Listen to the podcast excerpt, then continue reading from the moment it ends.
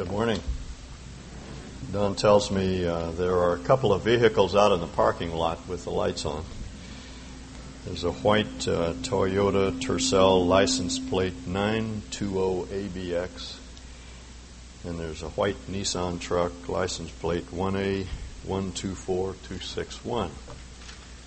So we'll all avert our eyes and. Uh, those of you who have trucks uh, with the lights on, you'll need to go outside and take care of that, or, or, if, you want to stay, we'll push push start you later. Uh, there's also a white Buick out there with the license plate 173RX421 PL72184 SL 17PQ10. Your license plate is blocking the driveway. Would you turn to uh, 1 Corinthians 10?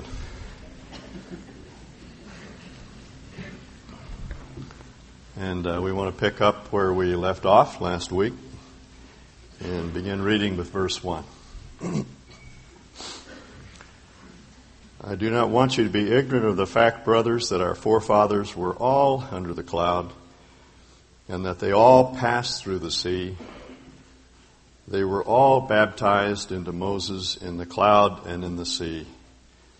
They all ate the same spiritual food and drank the same spiritual drink, for they drank from the spiritual rock that accompanied them. And that rock was Christ. Nevertheless, God was not pleased with most of them. Their bodies were scattered over the desert. Now, these things occurred as examples to keep us from setting our hearts on evil things as they did. Do not be idolaters as some of them were, as it is written, the people sat down to eat and drink and got up to indulge in pagan revelry. We should not commit sexual immorality as some of them did, and in one day 23,000 of them died. We should not test the Lord as some of them did and were killed by snakes. And we should not grumble as some of them did, and they were killed by the destroying angel. These things happened to them as examples and were written down as warnings for us, on whom the fulfillment of the ages have, have come. So if you think you're standing firm, be careful that you don't fall. No temptation has seized you except what is common to man, and God is faithful. He will not let you be tempted beyond what you can bear but when you are tempted, he will also provide a way out so that you can stand up under it. Therefore, my dear friends, flee from idolatry. Someone, I think it was W.C. Fields, said he could withstand anything but uh, temptation. And uh, I, I, think uh, we can agree. We all, from time to time, are tempted to uh, uh, to sin in various ways. But uh, what Paul is talking about in this passage I just read is the commonest temptation of all, one before which we all fall from time to time. We need to distinguish uh, at the very outset the difference between temptation and sin. Temptation is not sin. And we don't always have to succumb to this temptation, but my own experience is that this is the one that, uh, that seems to do me in over and over again. It is by far the most common temptation. And it's simply put, it's this to want something more than God has, has given. Now, uh, let me try to paint the big picture for you again so that you understand the relationship of these chapters that, uh, that we've been dealing with, chapters 8, 9, and 10. Because, if, as I've said, they're, they're a unit, they're of a piece. Now, Paul's concern is this what about eating meat that's been offered to idols? Now, that's not a question that uh, rises in our mind very often, but it was one that came to the Corinthians. In those days, as I pointed out before, it was the practice to bring an animal to the temple, uh, whether we're talking about uh, the Jewish uh, system of worship or pagan cults. The practice was the same. They'd bring an animal to the temple, a lamb or a bullock or a dove or, or some other offering. And a portion of that sacrifice would be consumed, but a portion would be left over. And that would either be consumed in a sacrifice associated with the worship, or the meat would be sold uh, to uh, butcher shops in the marketplace, and uh, that's where you would get your meat. As a matter of fact, that was the only place you could buy meat in, in those days. And so the question was what, what, what about Christians eating meat that's been offered to idols? Is that kosher? Is that okay? Is that something that, that Christians uh, can do? It's somewhat akin to the question that often uh, comes up what about Halloween? You know, how should we as Christians look at Halloween? It has certainly has pagan uh, origins. Is it okay for our children to dress up as witches and, and uh, ghosts and whatnot? And uh, some Christians would say, well, we don't really want to be a part of that. And others would say, well, you know, the, though the pagan associations are there, there are also pagan associations with the days of the week and the, the days of our months and months and whatnot. So it's no big thing. You know, we're not really involved in occult practices. And, and, and Christians uh, sometimes uh, disagree and sometimes uh, vehemently disagree on, on this issue. Now, that is the kind of thing that was happening in Corinth. So they shot a letter off to, to Paul and they wanted an answer. What, what should we do? Well, as you know, in chapter 8, the passage we studied uh, two weeks ago, Paul said that idols are no big thing. We know, and some of you know, that an idol is nothing. It's just a piece of wood, piece of brass, piece of gold. And it doesn't amount to anything. Idolatry is something else, but, but idols are nothing. And so it's perfectly all right. I, he says, I, I eat meat myself. It's been offered to idols. There's no big thing. But knowledge is not the most important thing. Knowledge always has to be mixed with love. And uh, the problem with knowledge, knowing that an idol is, is nothing, is that it may make you arrogant. and make you, may make you feel that you've got an edge on the other Christians around you. And, and you may be flaunting your knowledge in such a way that you're hurting other people. For example, you invite someone into your home and you're going to have a backyard bar- barbecue and, and you flap a great big steak on the grill and your your friend looks at it and he says, Has that meat been offered to idols? And you say, Oh, yes, but it doesn't matter. And he says, Well, I have long associations with idolatry. I, I was involved in the pagan revelry. I was involved in all the immoral uh, practices, the orgies, and the. I, I don't want anything to do with that. So you have one of two choices. You can say, out of love, Oh, okay, I've got some salmon steaks in the freezer. Let's get those out. Or you can say to your brother, What is the matter with you? Why are you so hung up? You're a legalist, and you can force this food on him in such a way that he or she, whoever your guest is, is damaged in conscience. They're made to do something they feel is, is wrong. And so Paul says that, that love always balances out knowledge and governs our use of knowledge. It's speaking the truth. It's, it's believing the truth in love that, that matters. You always have to combine those, those two notions equally, see. And we have to be willing at any point, if we really love people, if we really care about them, to set aside some liberty, some right that we have in order to minister to them. Now, in chapter 9, Paul uses himself, as, as Clark told us so well last week, he uses our, us as an example. Or, pardon me, he uses himself as an example of one who set aside any right legitimate right in order to minister to others. Paul was an apostle, and he had the right to be supported as an apostle. He didn't have to work for a living. He could have asked the churches to pay him a salary as he itinerated from place to place. And he had the right to ask for support for his wife as well. Uh, apparently, Peter was taking his wife with him as he traveled from place to place. And, and they supported his, his family as he ministered. And Paul said, I, I have that, that right, but I, I I'm not going to insist on that right because there's some wherever I go who think I'm only in it for the money. And so I set aside my right to be salaried. Paul worked long hours into the night making tents out of leather, sewing leather to make tents and capes and jackets in order to support himself. So I'd rather do anything than cause someone to miss out on the good news because I insisted on my on my rights. And then, if you recall from last week, he uses this wonderful illustration from track and field. He, he said, uh, don't, don't you know that in a race everyone runs, but only one gets the prize? Run in such a way that you get the prize. Everyone who competes in the games goes into strict training. They do it to get a crown that won't last. We do it to get a crown that lasts forever. Paul, I, I think Paul used this particular metaphor because just up the road from Corinth was uh, the site of the Isthmian Games. If you can picture Greece in your mind, know, appears Macedonia and Upper Greece, and then the, this peninsula, of the Peloponnesus, that looks like a, uh, the fingers of a hand reaching down into the Mediterranean is where Corinth was, and that little narrow isthmus there was where Corinth was located. And uh, there was a, a huge stadium there, larger really than anything we have in the United States today in which they held the Isthmian Games every three years. And people would come from all over the Greco Roman world to, to compete. And they had very strict training rules. They didn't let anybody in. It's like our Olympics. You had to sign a statement that you had followed a certain diet and a certain uh, training regimen before you could even get into the into the games. Tough to get in, and uh, Paul said that, that that's that's the way it is in the race of life. We're all running for a goal, and the goal is loving God and loving people.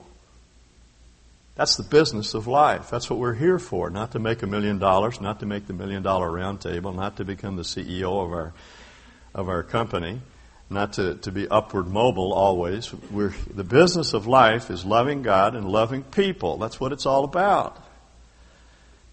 And Paul said, I, I get up every morning and I remind myself what my course is today. It's to give myself in devotion to God and give myself in devotion to His people. And anything that impedes that has to go. Going back to the analogy of uh, track and field, you know, you, you don't train on beer and, and, pretzels for a year and win races. You just don't. You have to eat right. You have to run uh, you have to train right, and, and Paul is saying, I'm going to deal with, with, with whatever the impediments are. I'm, I'm going to discipline myself. I'm going to set aside certain rights and privileges that I have because the greatest thing is, is ministering to the needs of others. He puts it uh, this way in, verse 19 of chapter 9 I make myself a slave to everyone to win as many as possible. I am subject to no one. He's not codependent. You know, he doesn't have some need to be needed, some, some urge to be wanted. He's not driven to serve on that basis. He's subject to no one except God, but he makes himself the slave of everyone in order to, to lead them into a relationship with Christ and help them to grow in that relationship. In verse 22, he says, To the weak I became weak. To win the weak I've become all things to all men that by all possible means I might win some. See?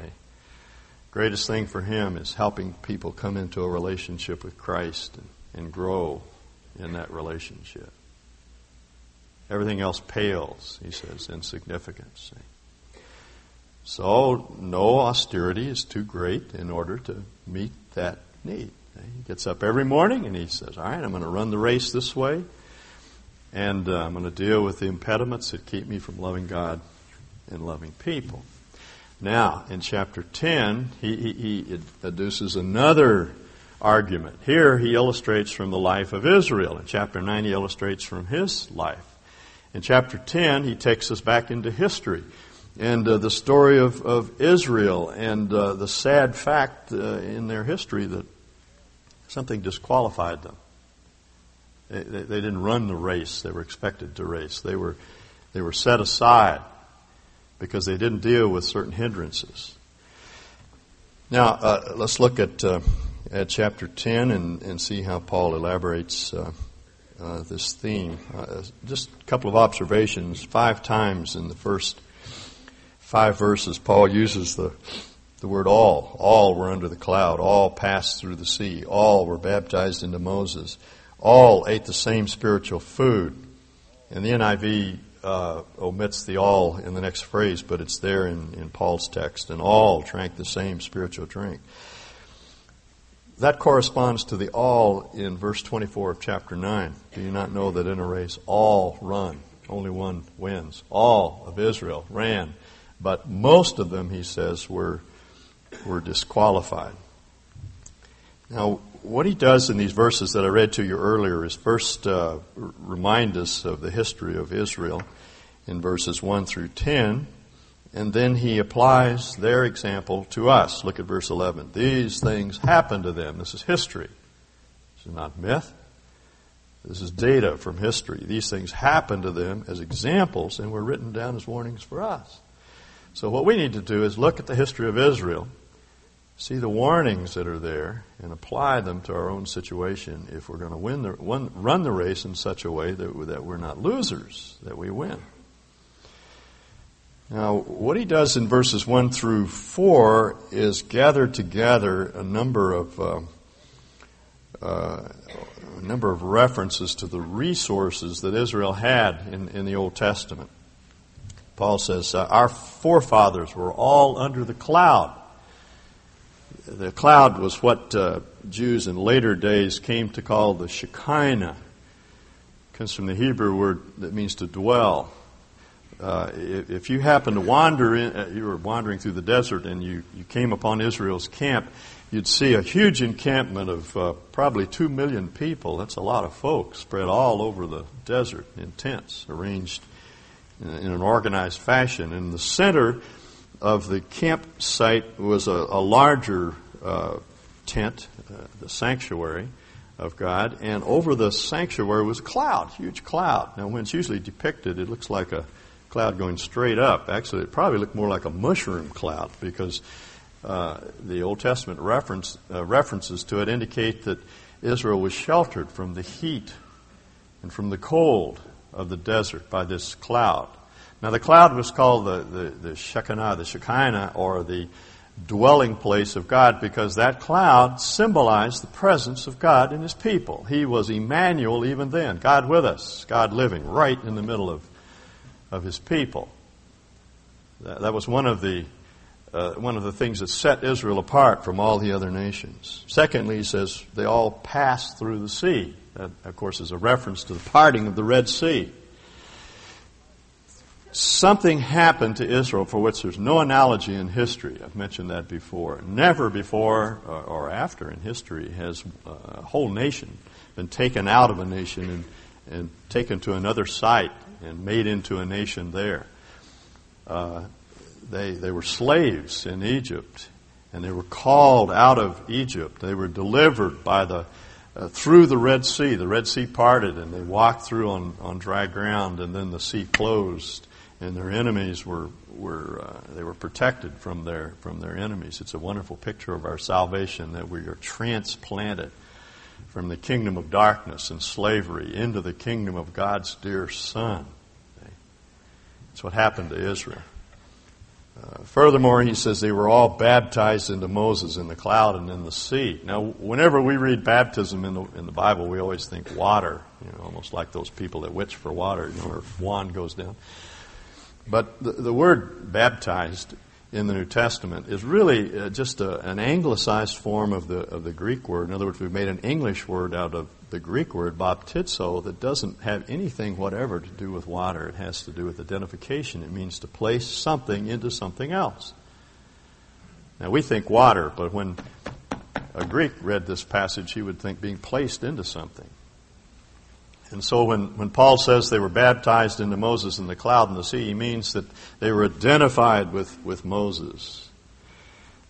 They were an aggregation of people in, in Egypt. They became a congregation when Moses led them through the, the Red Sea. So there was, they became part of a larger body of people. There was support and there was encouragement and there was, there was caring and then there, there was leadership all of those things grew out of their identification with, with Moses. They all ate the same spiritual food. It's a reference to the manna. For 40 years while they were in the wilderness, they were fed every day by the, the bread that came down from heaven, as, as Jesus describes it. It's called manna because the first time they saw it, they, they got up one morning, they were hungry, they'd run out of food, and and they got up one morning and they looked, and on the bushes all around them was something like hoarfrost, and they stripped it off and tasted it, and it was sweet, it tasted like coriander and honey, and and uh, they said, in Hebrew, they said, Manu, what is it? And the name stuck. Manna just comes from that question. What is it? And uh, that was the food that they, that, that they received day after day after day. They never lacked for it. It didn't fall on, on the Sabbath, on Saturday, but it fell six days out of the week, and, they, and there was twice as much when they went to gather it on the day before the Sabbath. So they always had, had enough to eat. And uh, then Paul says they, they drank the same spiritual drink, drink, for they drank from the spiritual rock that accompanied them, and that rock was Christ. It's a reference to the, the, the rock that Moses was commanded to strike.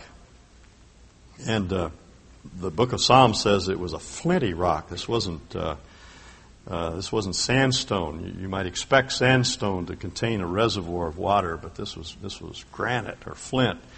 And Moses struck the rock, and out gushed this uh, copious supply of water, enough to feed the millions of, or to, to slack the thirst of the millions of, of Israel. And Paul says that rock accompanied them.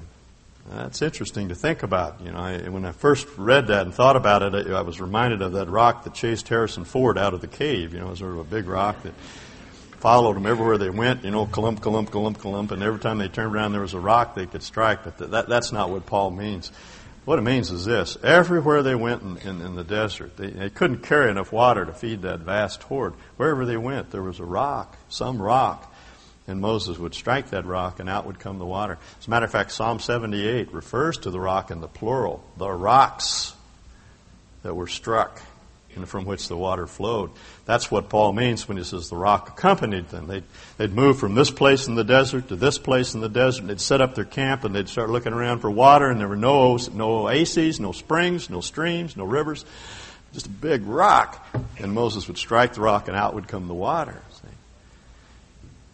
And interestingly enough, Paul says that rock was Christ. You know, it gives us. Uh, a clue to how to read the Old Testament. It's, as you read the Old Testament, to see Christ everywhere. It just keeps turning up in type and symbol and metaphor and illustration in the history of Israel. It's on every page, you see, the, the one who is to come. You see, here's the manna that fell every day, and here's the water that, that slacked their thirst whenever they, they had. You see, they were richly provided for. They had all the necessities of life few of the luxuries, but all of the, of the, the bare necessities, the real necessities of life food, and drink, and protection, guidance, love, care, assurance, uh, the esteem of God, the presence of God, the love of God. They had everything they could ever, ever want. But but. And, and Paul uses the strongest adversative that, that, can be used in the, in the Greek language. God, he says, was not, pl- not pleased with most of them. How do we know that? Well, their bodies were strewn all over the desert. It's a masterpiece of understatement. Do you know how many people made it into the land of, of the original two, uh, two million? Caleb and Joshua and a few others that were under the age of, of 20 when they turned back at, at Kadesh Barnea. Very few of them made it in. And Paul raises the question why? Why? These people had everything they could ask for. They had all the resources of God available to them, and they, and they were disqualified, they, to use Paul's term back in chapter 9. They, they were castaways, not that they lost their relationship to God, but they lost their lives. They experienced uh, not only the death-like state of the desert, but they, they, they themselves experienced, uh, experienced death. Why? Well, Paul tells us, verse 6, these things occurred as examples to keep us from setting our hearts on evil things as they did. Now, we have to think about that phrase. What, what, does it mean to set your heart on evil things? Is he talking about sexual immorality? Is he talking about drunkenness? Is he talking about drug abuse? Is he talking about uh, theft? Or uh, what, what, does he have in mind? Well, if, if, you have a Bible that has side notes or footnotes, uh, your, your attention would, would be drawn to an Old Testament passage, Numbers chapter 11, because that phrase setting our hearts on evil things or craving evil things, as some, uh, some of the translations put it, actually is a direct quotation from the Old Testament. Now, if you have an Old Testament, turn back to the book of Numbers Genesis, Exodus, Leviticus, Numbers, chapter 11.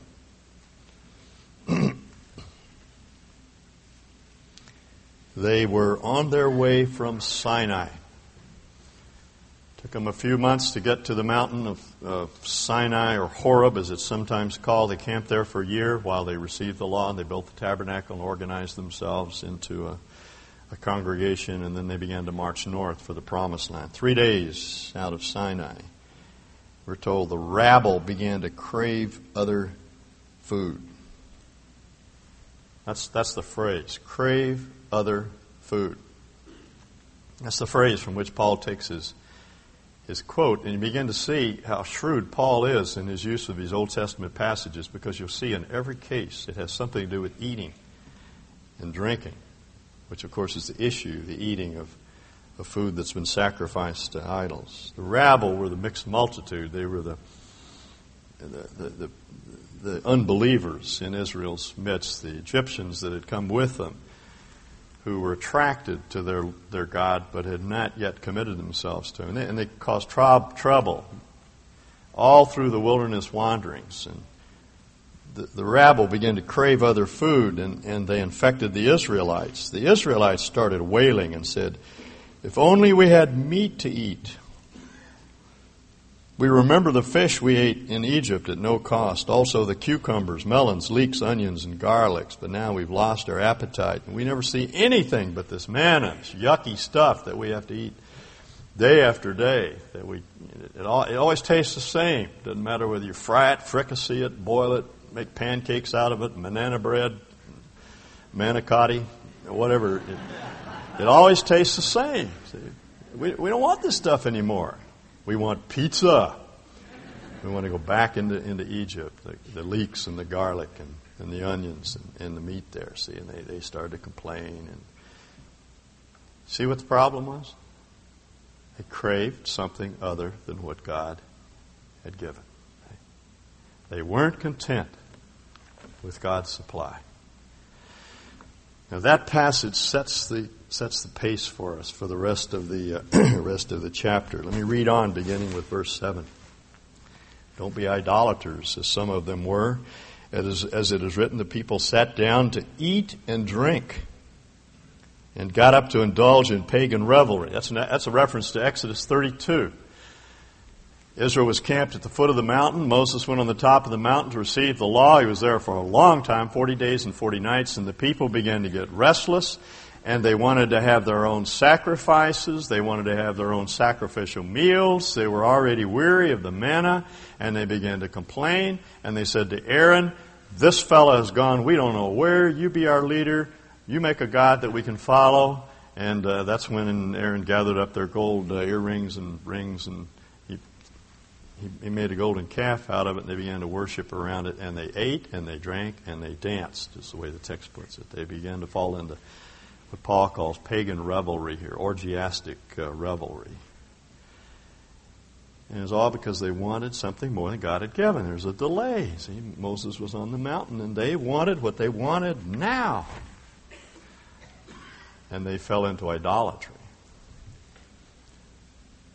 And then uh, Moses go on, uh, goes on, uh, working now backwards through the book of, uh, of Numbers. He starts in November, uh, November, Numbers 25 we should not commit sexual immorality, as some of them did. And in one day, 20,000 of them died. This was just before they went into the promised land. They were in the plains of Moab, in uh, a place called Shittim. And uh, some of the, the, the, young, young, lovely young ladies of Moab invited them over to a feast, an idol feast. And the, the way the Hebrew text puts it, they coupled themselves off and worshiped Moab. In other words, they went with these young ladies to their tents and they were guilty of sexual immorality, and many of them died. Plague swept through Israel as a result. See, again, they wanted something more than God had provided. the next quotation is from Numbers 21. We should not test the Lord as some of them did and were, and were, were killed by, uh, by snakes. That's uh, what happened when they were, just prior to the episode I mentioned just a moment before, they were on their way up to the plains of Moab. They had to circle around Edom. They ran out of, of food and water. By this time, their their flocks were all gone. They they had they had nothing. All they had again was the manna, and they said, "We don't we don't want this manna. We, we, we've we've had enough of this. Give us give us something more." And and some of them died as a result. And then finally, the last reference is in number 16. Do not grumble as some of them did and were killed by the destroying angel. Here he's talking about a a rebel by the name of Korah and two of his friends, Dathan and, and Abiram, who, who accompanied him, who came to Moses and said, Look, you told us you were going to bring us into a land flowing with milk and honey. As far as we're concerned, Egypt was the land that was flowing with milk and honey. Where is this land of milk and honey? And, and they pushed God too far. That's what it means to, to test the Lord. They were trying to see how far they could push him before he reacted because, see, all the way through the wilderness, they complained about food and water. They didn't like what God gave them. And what Paul is saying is that, that this caused a great deal of trouble in Israel. It, they became idolaters. They, they were guilty of sexual immorality. They pushed the Lord to the limit and they, and they grumbled. You know, we, we don't think of grumbling and complaining as a sin that's uh, on the same level with sexual immorality or idolatry, but Paul puts it in there because, you see, grumbling and complaining is is just saying God hasn't given me what I what I need. See? I need another spouse. I don't like the one I have. I need more beauty. I need more money. I need a better home. I need a little more peace and quiet.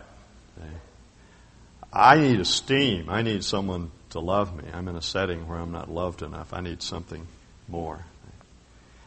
And it's that attitude of wanting more than God has given to us that frustrates the implementation of God's goals for us. We cannot love God with all of our heart and all of our soul and all of our mind. And we cannot love people if that's true. Now, Paul goes on to say in verse, verse 11, these things happened to them as examples and were written down as warnings for us on whom the fulfillment of the ages have come. We live in the last days.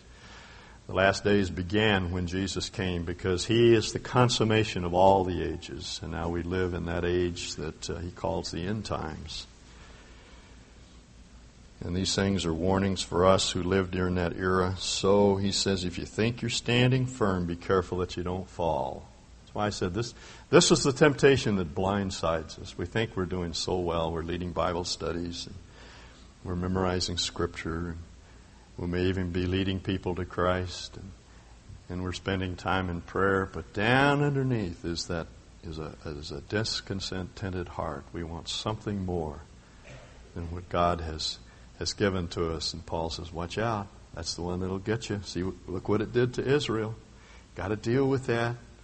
Because if you think you're standing, that's the one into which you're gonna you're gonna fall. No temptation has seized you except what is common to man. And that's why I say this is the commonest temptation of all. To get resentful and bitter because we have not gotten our way to be bent out of shape because someone uh, spoke harshly to us or didn't acknowledge our uh, worth or attribute to us the esteem that we feel we should we should have. I experience that temptation daily. You do. Carolyn and I uh, uh spent some time this last week just talking about the things, the little foxes that spoil the grapes, the little things that mar our our relationship. You know, all of us have those times when we get out of phase with each other, where we lose that sense of intimacy and really caring and love for each other. And, and if you start looking at, at getting honest with yourself, you'll see that what's at the bottom of that usually is some yearning for something more than what God has given that keeps us from giving ourselves wholly to one another. See, if you just love me more, if you just didn't do that thing that bugs the tar out of me, if, if, if, if you were just more caring, if, if you were more sentimental, if you were more romantic, if, if, if we just had this or that or the other, then we could really love each other. And, and in every case, it's a longing for that something more that God has not given. And Paul says that that's, that's common temptation. That's the commonest temptation. But God is faithful who will not let you be tempted beyond what you can bear. But when you are tempted, He will provide a way out so you can stand up under it. What's the way out? Well, we don't have to guess. Paul tells us in verse 14 fleeing from idolatry. See?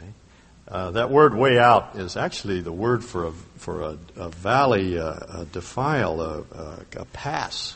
You're, you're, enclosed in a, in a, a group of mount, set of mountains. You can't get out. But here, here's the way out. Here's the exit. What's the way out? Well, it's to recognize what's going on. To recognize that wanting something other than what God has given to us is idolatry, pure and simple.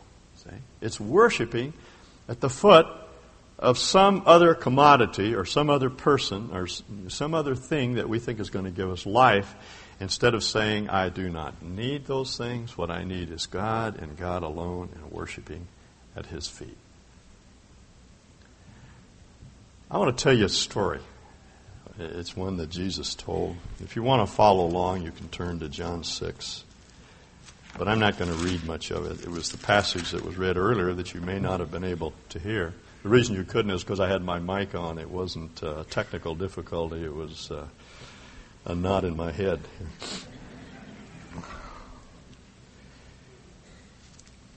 Uh, chapter 6 opens with Jesus feeding the 5,000.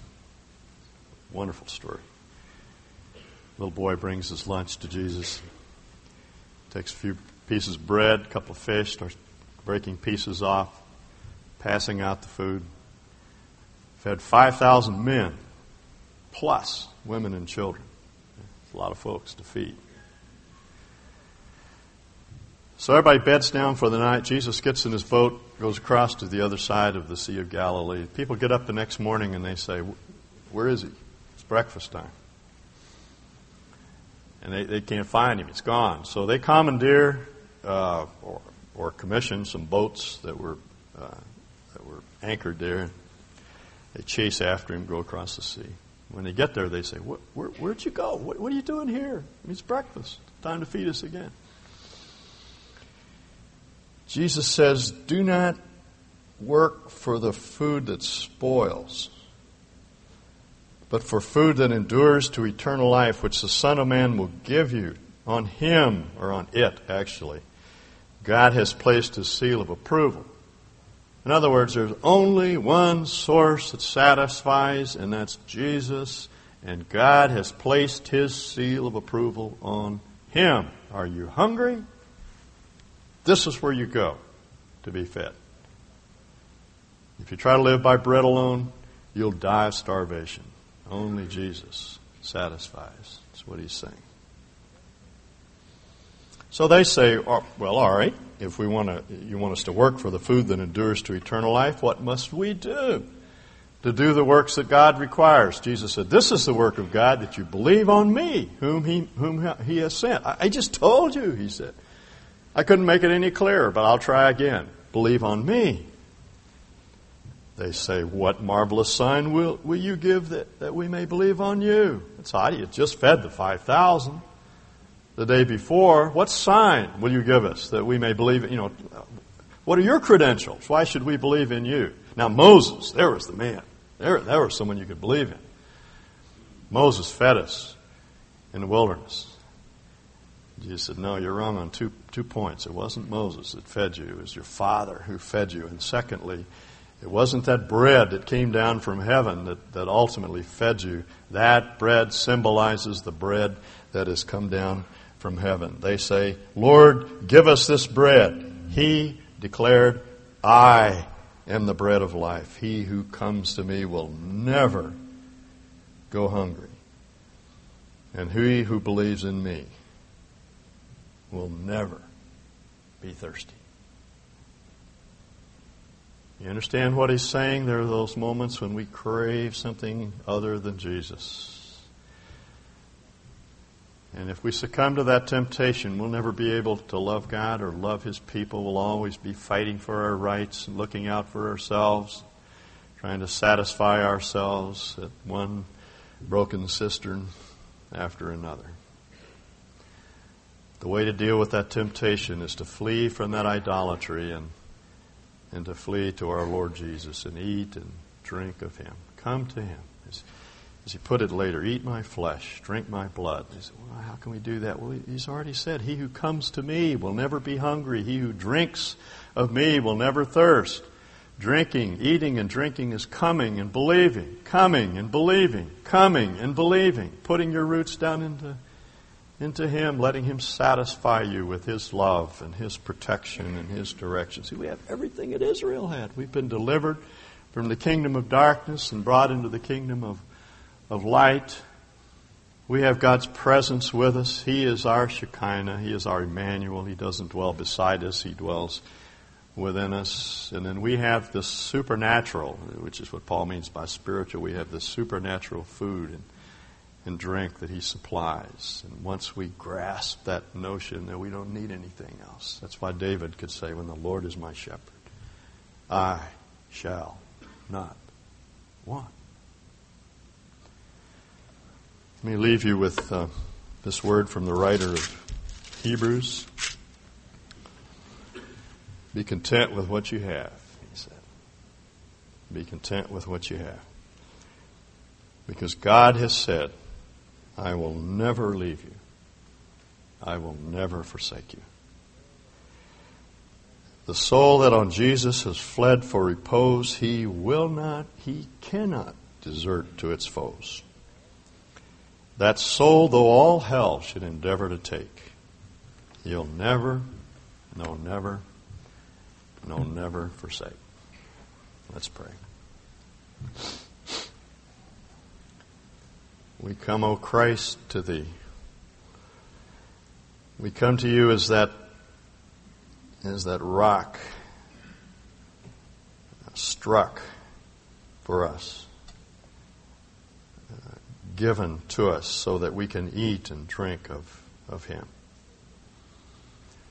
We pray that as we, as we read your words, we would not see them as words on the page, but the means by which we graze upon you. We feed upon your, your goodness, your grace, your love, your care.